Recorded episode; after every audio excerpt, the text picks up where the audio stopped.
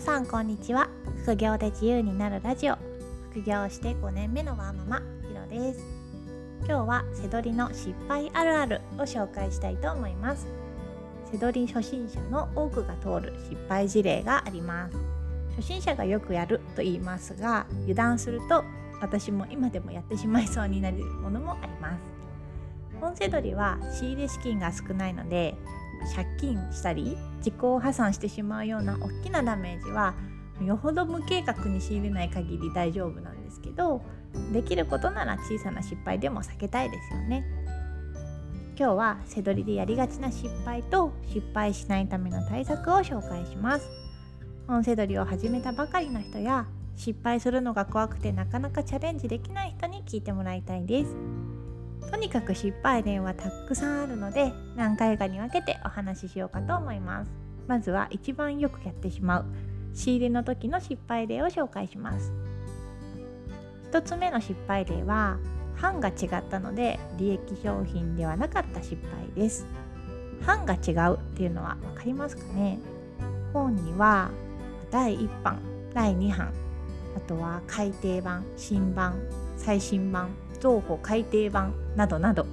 いろんな版があるんですよね。そして版が違うと Amazon の商品ページカタログ上で違う商品として扱われるので、まあ、古い版は利益が出ないことがほとんどです。この失敗は本のタイトルでリサーチをしてると起こってしまいますね。本のタイトルで調べた結果例えば Amazon の最安値が2000円だと思って仕入れたら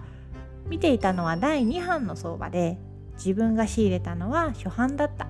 ていうのはよく起こります。これを防ぐためには本のタイトルではなくジャンコードで検索しましょう。ジャンコードというのは本の裏にあるバーコードの下に書いてある13桁の数字です。日本の本なら9784で始まります。古い本だと10桁の4から始まる番号の時もあります。版が違うとこの番号も変わるので間違えた相場を見ることがなくなります。実際の商品の本に第何版とか〇〇年版みたいなのがあったらん？これは最新版なのかな？新しい版が出てるんじゃないのかな？って疑問に思う癖もつけておきましょう。改訂版とかが多いのは医療系とか IT 系教科書っぽいやつですね。リサーチはタイトルではなくコード番号で行う。これを徹底しましょう。次の失敗は利益計算ができてない失敗です。具体的には500円利益が出るぞと思って仕入れたら全く利益が出ませんでした。理由は本が分厚くてレターパックプラスで送ることになったからです。つまり送料が正しく計算できていませんでした。この失敗を防ぐには仕入れの時の利益計算をしっかり行いましょう。利益計算というのはいくらで売ったらいくら利益が出るのかということをちゃんと計算することです。売値から Amazon の手数料とこちらから送る送料仕入れ値を引いていくら残るかを計算します。この計算がよく分からずに背取りに挑戦するのはもう無謀です。本の場合は Amazon の手数料は売値の15%プラス制約料がかかって FBA っていう代行サービスを使うとさらに計算が複雑になります。よくわからない場合は FBA シミュレーターを使いましょう。FBA シミュレーターは FBA を使ってなくても使える利益計算のツールです。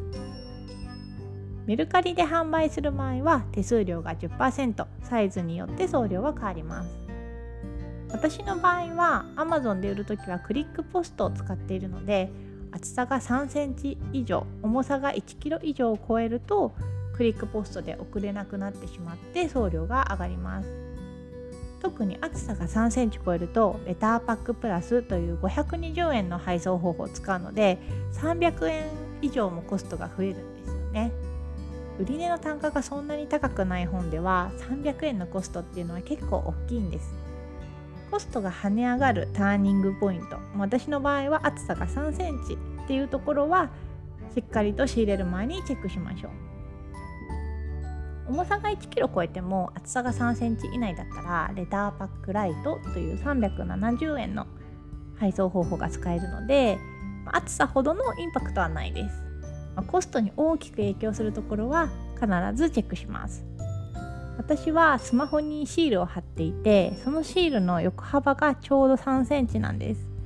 だから仕入れてる時に迷ったらスマホに貼ってあるシールとその本の厚さを比べておよそのチェックをしています。3つ目の失敗はブックオフの値札を見間違えちゃったことです。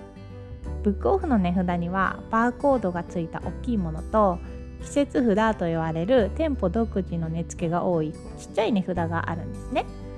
バーコードの方は値段がしっかり印字されてるので見間違えないんですけどちっちゃい札はちょっと薄い時とかがあって見間違える時があります。108円かと思ったら1000円だったんですよね。まあ、売れたんですけど200円ぐらい赤字になってしまいました。レジであ金額が違うなって気づいたんですけどちょっとそこでキャンセルするのはさすがに恥ずかしくってもう買って帰りました。もしも価格が読めなくて自信がなかったら素直に店員さんに聞いちゃった方がいいです。ちなみにこれは逆に得したこともあって店員さんが値札を見間違えてなんかすごく安く買えた時もあります。確かこれも1000円の商品でそもそも1000円で仕入れても利益が出ると思ってレジに持ってったんですけどなんか後でレシートを見たらその商品が100円になっていたっていうラッキーもありました。だからすごい利益が出ましたねその本は。小さい値札は結構レジのミスもあるのでお会計の時にちゃんと確認した方がいいです。4つ目の失敗は短いスパンで売れ行きをチェックしてしまって全然思った通りに売れなかったという失敗です。仕入れの時に3ヶ月の期間の売れ行きだけでチェックして3ヶ月にあ2回売れてるからいっかって言って買ったら全然売れませんでした。結局その商品は黒字で売り切るのに1年かかりましたね。リサーチツールで売れ行きのグラフっていうのが表示できるんですけど表示できる期間が1ヶ月3ヶ月1年全部の期間と選べるんですね。全部の期間っていうのは Amazon で販売を開始してからの全部の期間っていう意味です。商品がどのぐらい売れるのかによってどの期間でチェックするのかっていうのは変わるんですけど本だったら3ヶ月と1年は最低チェックした方がいいかなと思います。回転率の悪い商品だったら全期間もしっかり見た方がいいです。失敗してしまった商品は3ヶ月スパンで見たら2回売れてたんですけど全期間だと年に数回しか売れてなかったです。たまたま直近の3ヶ月で2回売れてただけでした。全期間のグラフのチェックをおろそかにしてしまったのが良くなかったですね。